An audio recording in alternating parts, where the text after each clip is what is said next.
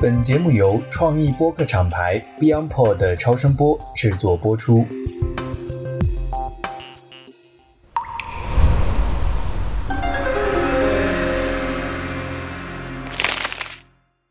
大家好，我是直立行走的锤总，今天很高兴啊，就是石大师又来到节目了。石大师，今天咱们该讲讲这个金了，是吧？对对对，今天说是要讲更新金嘛，对吧？对，这个更新金挺神奇啊，就是我觉得金这个属性，一个是跟咱们现在这个季节特别的匹配啊，因为金本身就是在一个是主西方，再一个就是它主这个秋季，一个就是秋天是到了这个收庄稼收成的时候，所以这个金属的使用就很重要，它有这个切割性。再一个呢，就是它其实是有这种收敛肃杀的这样的一种属性。秋风扫落叶呀，大家都要进入到一种收敛状态了。所以呢，这是第二。但第三呢，我发现这个金属这件事儿也挺有意思。你发现它的可塑性、柔韧性啊，其实是挺强的，对吧？我们的生活中大量的使用金属制品，而且它的传导性非常好。但是呢，比如说咱们说金属的矿石，你要想把它塑造成型。你要花费的投入的这个能量是要非常巨大才行，所以我觉得这个金其实是一个挺有意思的，就它身上存在一些矛盾性，一些非常特定又冷峻，但是又有传导又有可塑，所以呢，想请您先来说说这个金的一些很特定的地方。刚刚锤总说了，就是到了秋天是一个丰收的季节，那我们一般的话用金属，用一些镰刀。包括收割机这些跟金属有关的东西就比较多，还有一种就是古代的一般打仗，他也会选在秋天进攻。那我不知道有没有喜欢这个武侠小说的？那基本上我们今天说的金属，其实第一个想到的就是十八般兵刃，刀枪剑戟斧钺钩叉躺连槊棒兵锏锤抓，带钩的带刺儿的带尖儿的带刃儿，发了引劲儿的，这个跟这个有关。十八般兵刃里面其实就已经分出了更新金，像更金的话，一般用的是马上的兵刃，就像斧啊、钺啊这种大砍大杀的兵刃。那像新金呢，一般来说的话，它很多是在地上用的兵刃，比如说像这种刀啊、剑啊，那么就是属于新金，比较小巧一点的，就所谓一寸长一寸强，一寸小一寸巧。对于人来说的话，其实根心金有一个特点，就是根心金旺的人，他一般都属于比较白，脸色比较白皙，那有点接近于西方人。尤其像根心金的话，本身就在西方。那么根金的话，跟心金其实还代表人的不同的它的一些器官。那比如根金的话，它对应的是人的，比如说像大肠啊，还有说是跟骨骼有关的，跟牙齿有关的。那么它所代表的是一种威严，是一种威武，那它是有棱角的。那心经的话，对应的跟根经不太一样，它柔韧性就比较强。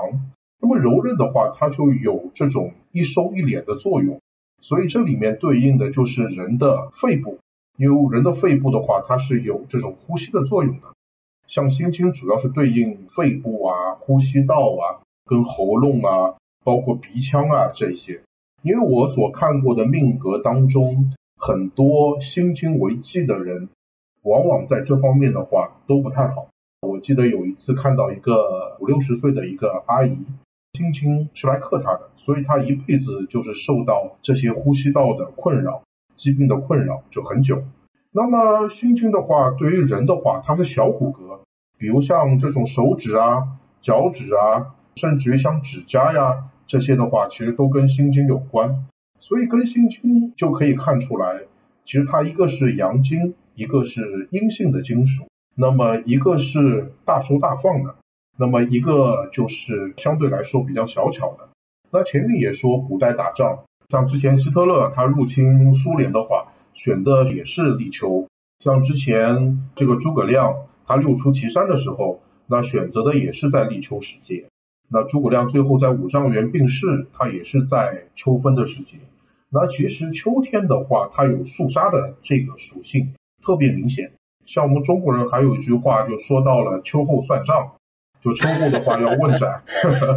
对对对，就是包括说古代的帝王，这个特别像比如说清代啊，他这种围猎，在木兰围场去围猎。其实也是选在秋天，就是它到了秋天呢，本身对人来说也是收获，而且呢，就是它好像是一个可以允许你去收取生命的这样的一个季节。但其实我们从植物上收取果实啊等等，包括大自然对于这些生物的一种收敛性的一个规律吧，其实都是发生在秋天。而且呢，我也看到过这样一种说法，就是说像庚和辛啊，它本身代表的谐音来说，一个就代表这个更替。还有一个代表的呢，就是这个所谓新旧，就它可能也能反映金的一种属性，它的确在转变的一个当口上，而且呢，在五行里边也经常说这个木火是一家子，是吧？然后金水是一家子，就像帮派一样，金水一派都是比较偏寒的，就整个在能量运动上来说，从金开始，它也走向了一种收敛了。所以呢，像您刚才说的打仗也好啊，然后像这个秋后问斩呐等等。其实金的一种属性就呼之欲出了，就它其实一个就是这种决断，到这个时候我们就做大决定了，是吧？就是这种关乎人命的大的决定，都是在这种时候，就是以金为代表。再一个呢，就是它其实是有一定的这种冷峻性的，就是它在面对这种铁与血的这样的一些问题上的时候呢，其实表现出一种决绝。所以呢，金的这种属性是不是在人的个性上也是比较明显的？啊，那太明显了。人的个性上，其实尤其是日柱的话，是庚辛金的人，那个性是非常明显。一般庚金的话，他的性格一定要豪放。那么越豪放的话，反而是好。那尤其像女生的话，其实豪放对大多数女生是一个不太有褒义的用词。但其实的话，如果是庚金的话，它是不受这方面的影响。那辛金的话就不一样，它所代表的是一种小巧。因为它可能代表这种剪刀啊、笔呀，包括硬币啊，你可以想象它都是比较精巧的东西。那么对于人来说的话，它是代表一种性格上比较内敛、比较小心翼翼、比较心思缜密。其实庚辛金有一个最大的特点，就是它都是跟就刚刚隋总也说过，就是跟一些肃杀有关。因为我所看过很多辛金为财的人。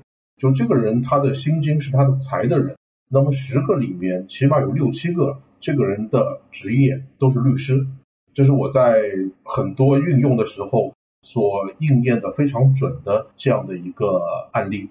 我们可以先说根金，刚刚锤总也说了，金水是一家，都跟水其实是分不开的，但是其实这两种金是完全不一样的。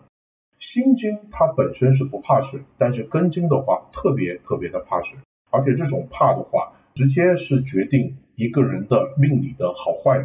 因为根金的话有一个特点，就是它其实在盲派特别有意思。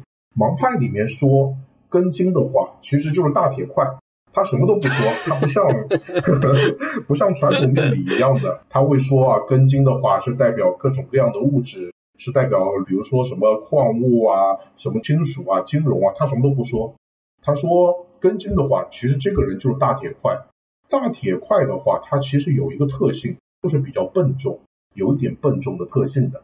其实大铁块最怕最怕的就是见水。那一见水的话，这个铁块就锈掉了，就沉掉了。它如果碰到大的水的话，整个根金的话就沉下去了。一沉的话，这个人就没用了。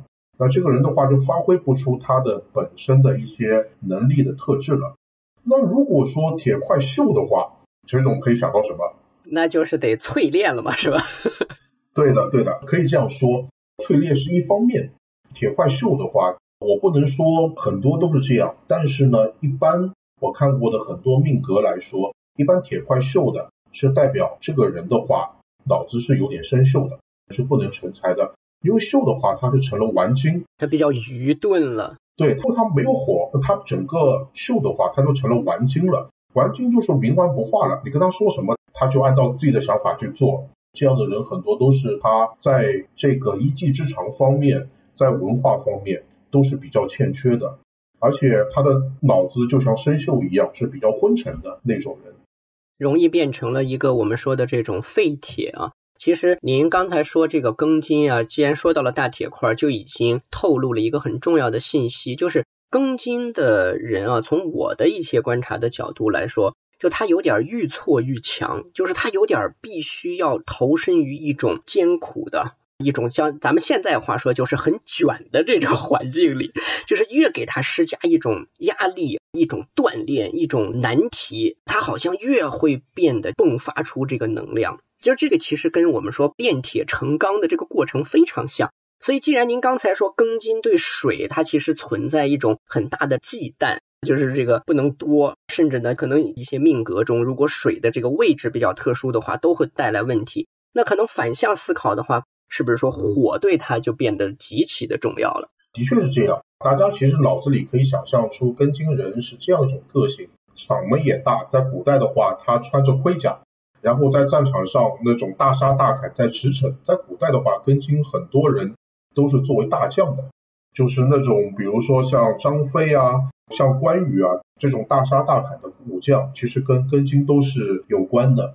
但是庚金的话，其实他最喜欢的就是喜火。如果没有火的话，他不能成才，尤其是旺火。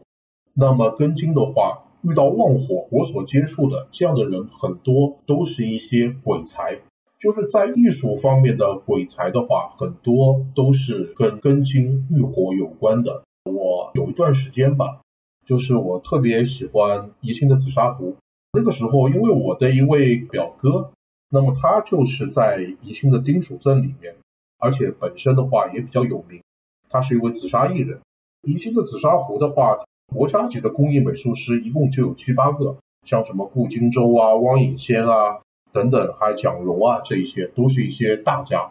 我的哥哥的话，其实就拜了这八个大家其中的一个为他的一个终身的师傅，所以他的紫砂无论是在工艺上，无论是在造诣上，都达到了一个很高的水准。太好了，我下次买紫砂壶就找您了。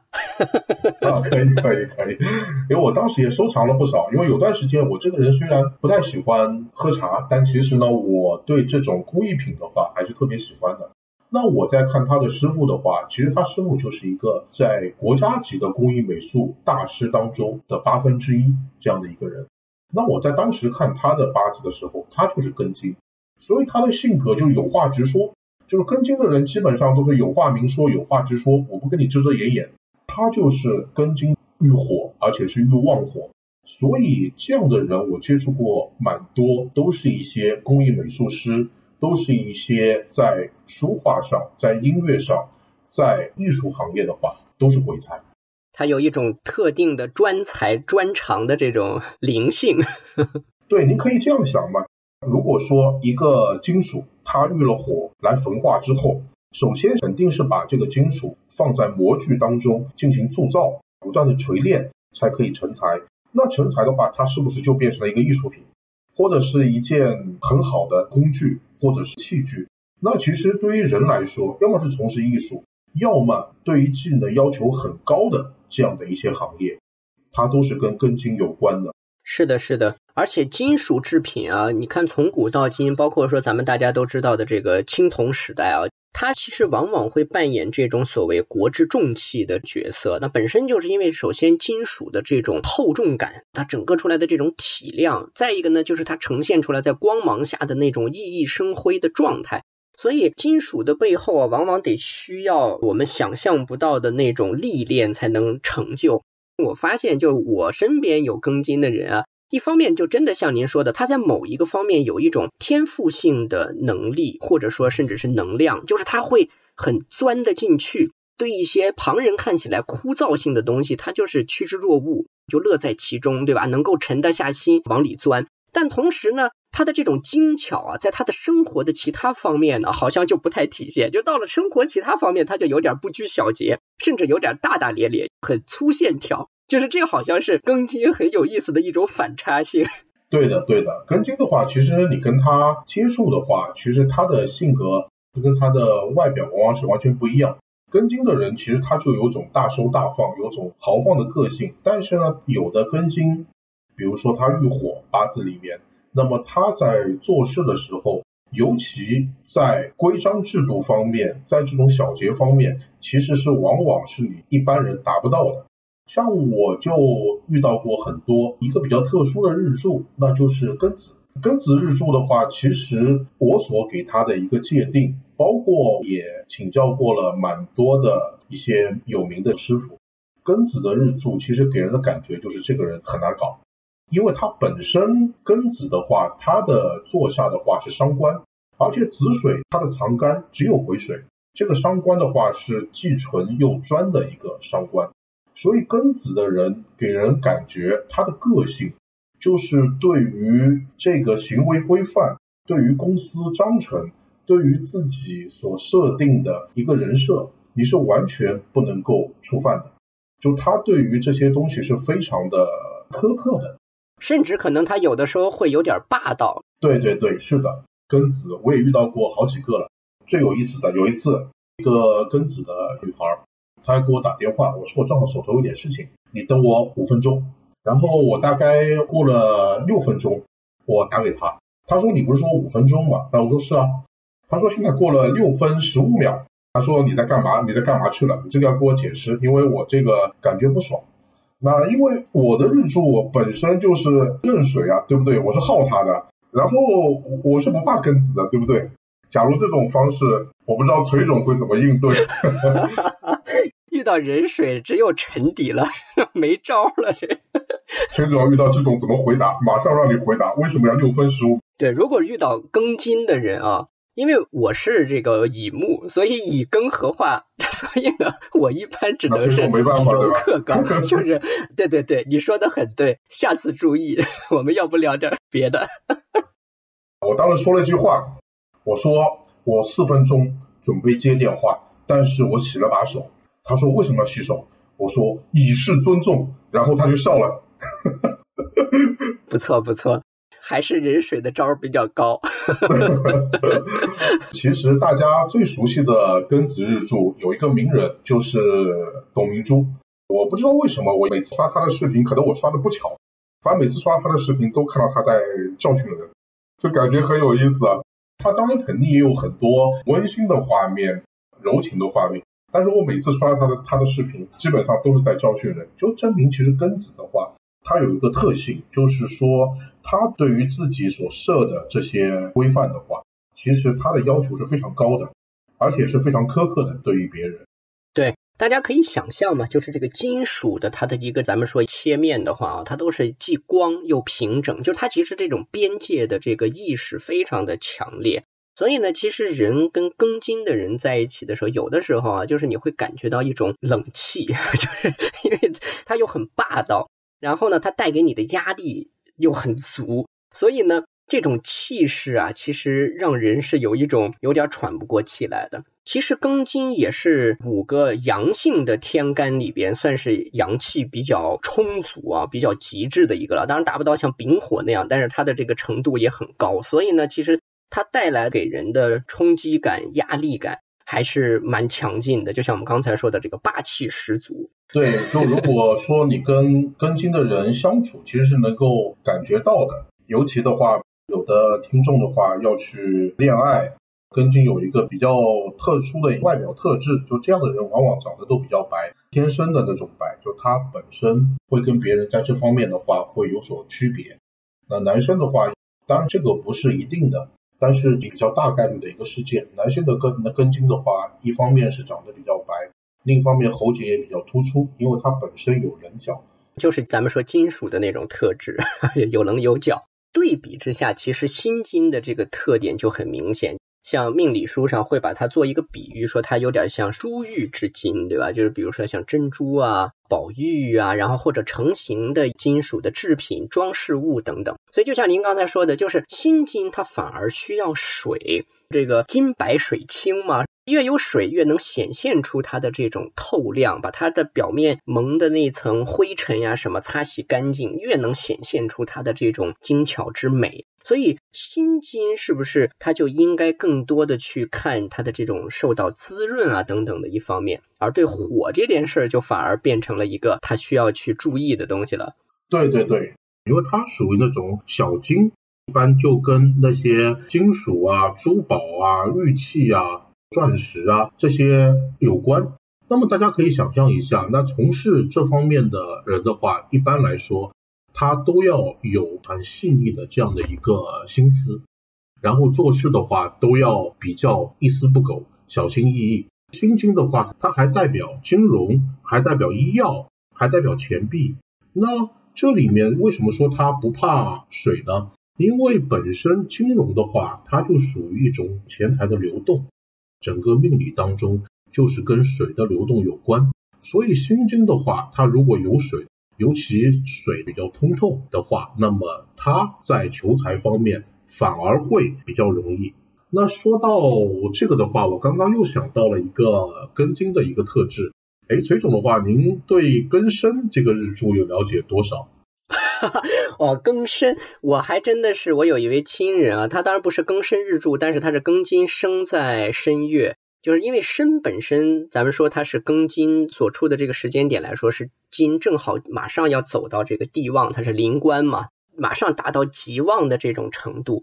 我觉得在中国古人的逻辑中，他其实不太推崇真正的那个地旺，因为到了那个程度，它相当于要开始接下去就要走向反面了，要开始下降了。而很多的时候很推崇临官这件事儿，就是说即将到高点，又是在上升期，就各方面看上去都很好。而庚申这件事儿呢，就是一方面它能够让这个所谓天干地支之间形成一种流通性，因为它本身都是上下的，就是一家的，就这样的一种属性。再一个呢，可能就是这个庚金本身会变得非常的强劲，就是它的本身的这种韧性也好，或者说它的一个耐受力也好，好像是比较突出的。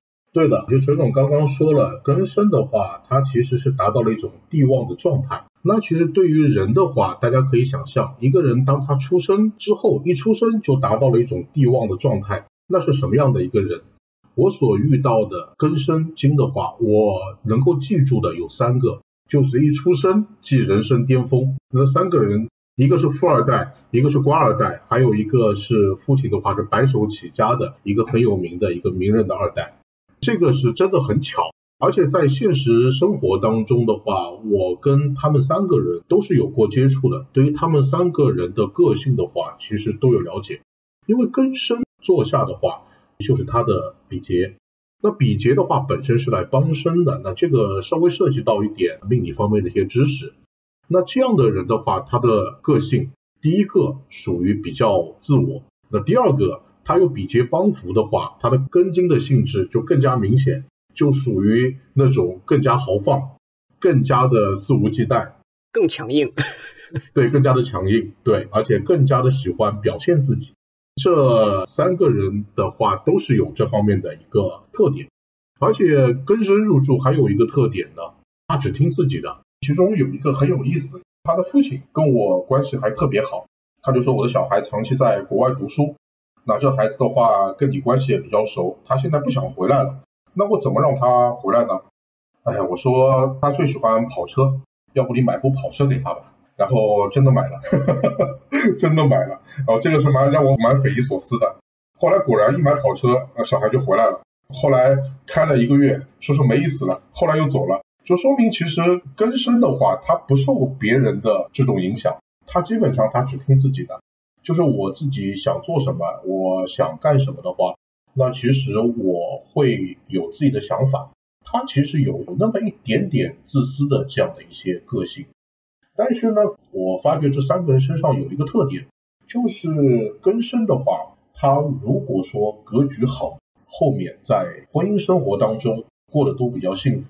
之所以这样说呢，因为其中两个人他已经到了这种知天命的年纪了。过得都还是不错，而且很巧的是，这两个人的配偶都是丙火，那也就是说，在丙火的话，果然对他是有一定的一个改造的作用。哎，他说他们经常跟我开玩笑，就是结婚之前怎么怎么样，哎，我说你结婚以后你就彻底从良了，等于是遇到丙火就彻底从良。对对对，因为在古人来看呢，这个庚金，因为它最后会形成咱们刚才说的这种大杀气。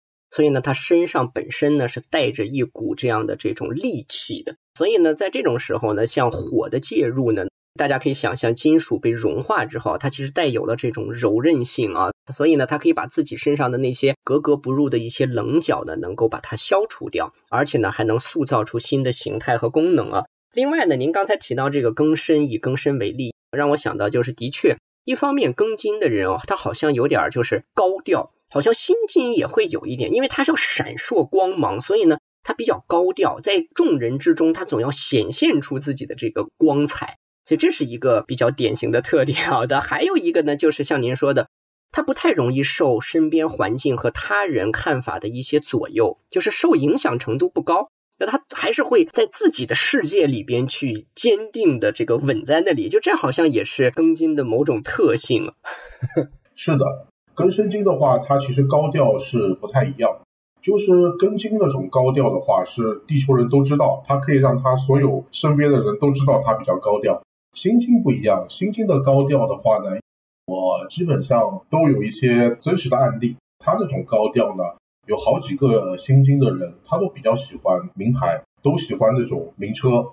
那有的是喜欢名表，就喜欢那种奢侈品。而且呢，有一个新金的人，就是我遇到的一个可以说是算最内敛的一个新金的人。他有一次，我知道他买了块名表，然后那时候还是冬天的时候，然后出来出来跟我们这边聚会，然后他时不时的还看时间，然后我就想啊，这。其实我第一时间已经看到了他的块名表，我这个不说，一直在看时间，然后他就等着我们在夸他买了一块表。当然我们都比较熟悉，大家也不心照不宣，但最后的话被我们戳穿。对对对，它是一种轻巧的高调。对，轻巧的高调，它不像根金的话，那种是他就直接说了，哎，你看我今天买了这块表，大家看怎么样？猜多少钱？他会这样来说。那新金的话，往往他不会去说这个事情，但是呢。他会表现出来，他那种高调也不一样，他可能不会发一个朋友圈去说这个事情，但是呢，他会有这种低调的炫富，或者说低调的这种高调，那是完全不一样的。那我们之前在讲这个乙木和丙火的时候，正好也顺带讲到过这个乙庚合和这个丙辛合嘛。我记得您当时说这个丙辛合说有一个丙火的老板是吧？丙辛合就对自己的这些员工都特别好啊等等。那反过来，辛去合丙呢，其实等于合自己的正官，他的官。从正官的角度来说呢，如果我们比拟一个女性，那她就是跟自己的配偶也是有很好的这种契合性。所以这个是不是丙辛合也是能反映在一定的这种婚恋呀、感情生活上的某种特质啊？因为丙辛合跟乙庚合不一样，乙庚合的话，它是一种在婚姻上并不太完美的一种状态。之前也提到过。因为乙庚合就相当于两个人要天天窝在一起，也甚至于有的像现在比较流行的，比如像有些视频当中，就是某某四十岁之前双方躺平的夫妻，比如说存了点钱，然后双方躺平。那么其实我有个朋友，他是做心理咨询的，当时他也说，他说现在百分之六十到七十离婚的夫妻或者夫妻感情不好的。那都是有一个很大的特点，那基本上都是两个人都不上班，或者有一个人不上班。因为你上班，他会有约束，有一种责任感。那两个人你一天到晚窝在一起，一天到晚，比如说就吃吃喝喝，到最后人他一定会有种倦怠的，有种疲惫感。这就是乙庚合它不好的地方。但是丙辛合不一样，丙辛合跟乙庚合最大的不同就是丙辛合它是在精神层面的。它是一种叫做仁义之和，就两个人，比如说一男一女的话，那么两个人，首先我在精神层面，那么我对你这个人是一种尊重，是一种认可，是对于你内在的一种极致的欣赏，那么我才跟你真正的在一起。那这种虽然是无形的东西，但是它往往是比较长久的。而且丙辛和，我之前举个例子，就像一个老板。那么他对于他的员工是真真正正的出于他本性的一个善良，来对于他员工发自内心的这样的一种爱。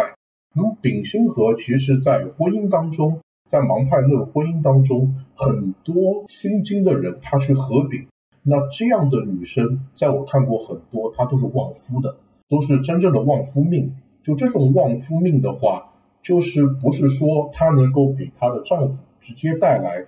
物质上的一种享受，或者是在物质方面有一个大大提升，反而是他跟他两个人配在一起之后，两个人的感情会越来越好，两个人的身体、精神状态会越来越好。其实崔总，您在比如说在同学聚会啊，或者是很久没有遇到一些人的时候，您都会观察到，同样的年龄，有的人看上去就特别年轻，有的人看上去的话就比实际年龄要老很多。其实很多东西你不必说，你不必说你解释啊，我过得怎么样，我过得好不好？其实从你的外貌当中，从你的精神状态当中，就已经看出来你究竟过得怎么样。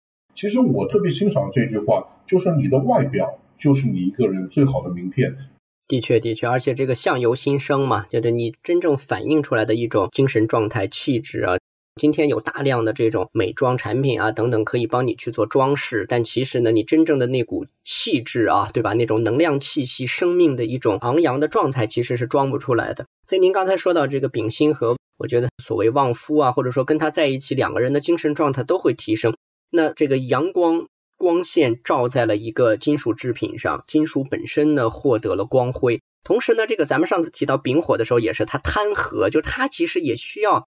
为什么说这个光照江河，他就很喜欢？就他也需要让自己的光芒被展现，所以呢，他其实就是咱们说是在他的这种精神意图上有非常高的契合性，所以构成了这个丙辛相合。但是如果这样来看，这个庚和乙，今天咱们的主角是庚嘛，他去和乙，那么他去和自己的这个财，是不是能反映说这个庚金它其实有一种吃软不吃硬的状态？因为乙其实是一种很柔性的方式来这个。对，他是有一种尊卑的方式去跟庚金合，就一方比较强势，那另一方嘛跟他合的话，他会有一种比较卑微的状态去跟庚金去合，而且他合的是财嘛，那您看这个就完全不一样。那丙辛合的精神层面，它会有一种长久，有一种稳定。那么乙庚合的话，合的是财，你去合真正物质的话，就我喜欢一个人，我去真正去喜欢他的这个非社会的属性。跟我真正喜欢它的物质，那一个是短暂的，一个就是长久。那这个其实就是中国古代的一些哲学思想里面最精髓的一些东西。其实，在我看的案例当中，丙辛合其实是有不少的夫妻，都是一方对另一方进行了一个大大的改造，就是这种改造可以算是一个脱胎换骨的这样的一种改造。那我所看过的有一个案例。这个丈夫跟妻子结婚的时候什么都没有，按照现在的有些视频宣扬的那种，这种人就完全没有结婚的资格的似乎。但是呢，这个女生就特别的爱他，而且这个女生她是给了他大大的一个精神方面的一个鼓励。就我觉得，其实人大家其实要记住有一点，就是你一天到晚在骂你的配偶，你说你是个衰人，你什么都不是。或者说你这个人是没有本事，为什么别人赚这么多钱，你怎么怎么样？其实你的所有的话语言它是有能量的，你的能量这是一种诅咒，因为你现在的话还好你不是巫师，还好你这个人本身的格局并不高，你说出来的话本身的话它的能量比较小。但是如果说你本身你是这样职业的人，你本身能量很大的话，他直接就被你骂死了。那那本身他在最惨的时候我。他的妻子的话，对他全部都是鼓励，就说我觉得你一定会成为怎么怎么样的人。那现在只是一种暂时的状态，后来他真的起来了，甚至他在人生很多阶段的时候，我想开公司也好，我想放手去搏一下也好，都是妻子给了他很大的鼓励。他已经成为整个他们行业当中的一个非常知名的很大的老板。因为我前去他们公司帮他看过，而且后来的话，我也看到了他的妻子。整个外表的话，给人就是一种非常和蔼的这种感觉。所以您看这个丙辛和咱们说天干的这个合呀，它会合化出一个在特定条件下一个新的物质。所以呢，你丙辛合和水，水这件事儿呢，对于丙火和辛金来说，其实我们都已经提过了，其实都是它很中意的东西，是吧？就是都是能让光彩更加的照人。所以呢，其实。当一个和它合的很好的时候呢，其实一定是双方均等的去受益的。当然，并不是说这世界上啊很多人都是丙辛合或者怎么样，但是呢，即便没有丙辛合，您刚才说的这个例子，我觉得也是挺有一个借鉴价值的。就在今天这个世界，人们的一种精神世界上的一个正向，或者说它的一个平稳啊，我觉得是至关重要的，极其之重要。就是因为你每天受到的这种杂乱信息，它就是能量。这个能量的这种干扰性太大了，所以呢，对，就是内耗。你如果不能有一种屏蔽的方法，你如果不能有自身的一种能量去消减它，去让自己归神于自我，这个《金刚经》里也说叫善护念，对吧？你要善于去保护好、守护好你的这个念。你要是没有这样的一些方式、办法，或者说意识的话，确实会活得非常的累。丙辛合其实是给我们一个蛮大的启发的。其实现在人的最大的一个问题，我觉得有这么几点。第一点的话，就是看问题太浅薄，就是容易受到一些事物的一些影响。就明明没事的话，他会找出一些事情来。那第二点的话，他就会内耗，因为人永远在现在这个社会当中，他是有一点是不满足的，他永远都在追求不属于他的东西。那其实刚刚说到了心经，还有一点，我突然间想到了一个比较有意思的一点。如果你是心经的话，那本身八字里面它也有伤官治官的，很多都是跟纪检、跟检查、跟律师有关的。因为我想，我听特别有意思，就有我第一次接触到这样的人的话，是有一个朋友，然后他推荐了一个人打电话给我，其实我不知道是我朋友推荐的，然后他就当时就说了，他说他是纪检的。我当时愣了一下，我心里面还毛了一下，违法了。我想我不是公务员，听这些的话来查我什么，对不对？然后他后来就说，就是想跟我探讨一下，因为他本身也是对命理的话比较，因为年纪也大了嘛。因为我觉得人有的时候年纪还小的时候，他是不太相信这些命理方面的东西。随着年龄上去之后，当他有了一定的阅历之后，他会觉得很多东西在他经历的过程当中。有些的话是它的一种定数，那如何把这些定数找到一种无论是道理上或者说规律上的一种认识吧，他就会去相信命理方面的去研究这样的一些东西。我看到他的八字的话，其实就是一个非常典型的心经伤官治官，那治的是官杀库。那么当时我就说你这个就是天生干这个。那后面其实看的命格多了之后。我就发觉这样的人往往就是跟这个有关，就是因为伤官克官嘛。你想想看，本身伤官克官的话，尤其他的财还是心经的话，那心经本身它代表的就是这个打官司的钱，跟判决有关的钱。就好比是我跟官府之间的话，或者我跟官员之间的话，进行一个斗争。那斗争之后，然后取得的钱，那很多是律师或者是跟纪检、跟反腐有关的，这是一个应验特别高的案例。而且我后面很有意思的就是，当我看到这样案例的二十多岁的，或者说十几岁的年轻人的时候，我都会跟他说：“我说你最好的路其实就是去考，就是去考这方面的，对，就是去学法律。”而且他给的反馈也很有意思。他说：“我本来从小就是想做这方面的事情。”对对对，我稍微解释一下，就刚才石大师说的这个所谓伤官治官，就是五行之间呢，其实有一个非常有意思的规律啊，就是我这个五行我自己所产生的那个五行，这个叫做食神伤官，而克我的那个五行呢是我的官。那么他们两者之间永远存在一个关系，就是我所产生的能量那个五行。它是会循环性的去克那个克我的无形的，所以这就叫上官治官啊，它能治住它。所以呢，这个其实反映在人性上，就是我自己的一种自我能量的爆发，就让那些限制和管控我的那些家伙退缩了。所以 这个是一个很有意思的一种关系。而庚金、辛金这样的角色，像我们一开始就说，它又是代表着这种杀伐决断，一种做出最后的判断。那古代的时候都是用这个秤砣，对吧？来判断这个重量，那小小的秤砣可以压千斤，包括天平，它其实都是用金属来做一个很精细的最后的一个裁决。对，代表种规则嘛。对，去掌握那个规则性、那个边界性。所以呢，一个心金以这种伤官治官的这样的一个格局，就变成咱们刚才说的这个公检法，专门对这个规则制定者去完成一种制约。所以这个也是一个很神奇的一个反向制约。因为应验了很多次了，因为有的时候我比较喜欢总结，拿出来给大家分享。如果说您本身的八字里面如果有这方面的一些应验的话，比如说你本身在人生当中，你正好的这样的格局，你现在正在犹豫不决的时候，我觉得你可以参考。而且往往就像您说的，这个自己的一个命运啊，它总是在自己的内心的深处啊，是有一个声音在冥冥之中牵引着你的。最重要的还是忠于自我的内心，就是让噪音被排除出去。对，这个对根金没问题的，这根金是没问题，他总是顺着自己的想法去做的。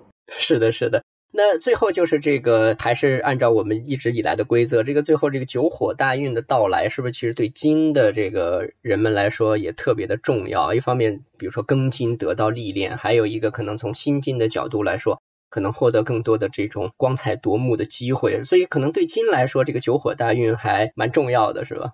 对的，火的话对庚金特别重要，对辛金的话也很重要。一个是让火成财，一个是丙辛相合。那其实对于金来说的话，都是好事。唯一有一点要注意的就是，辛金的话一般跟肺有关。那么肺遇到火的话，那么都会有一点这方面的一些问题。明年进入九火大运，那么这方面的话还是稍微需要注意的。庚辛金的话，那么一般都代表西方嘛。庚辛金的话，它九火大运的话，可以多西方去旅游嘛，然后增加点外汇嘛，对国家 创造点税收嘛。哎呀，石大师经常是紧跟这个国际步伐啊，响应世界号召。好好好，我觉得对金来说最适用的一句话就是“是金子总会发光”。庚金和辛金最终闪耀是它的一个结果，但是呢，它的经历的路径不太一样。辛金是要在光芒装饰之下去让自己显现，而庚金呢，要经过火的淬炼，经过这个一路打怪是吧？卷要把自己卷出天际，然后呈现为一个所谓重器。但是不管怎么说，金的属性永远是我觉得是值得让我们去，一方面是尊重，一方面是珍惜的，因为他们在整个世间所代表的。就是很重要的决断和判决，这在我们今天的这个社会来说，有着非常重要的价值和意义啊。好，所以今天很感谢石大师的时间，那我们终于下一次可以讲到最后一个五行人鬼水了啊，讲到石大师自己的这个 日主了。呃，认水，认水，其实有很多可以说的。好，好，好，那我们下次见，谢谢石大师，谢谢各位。好的，再见。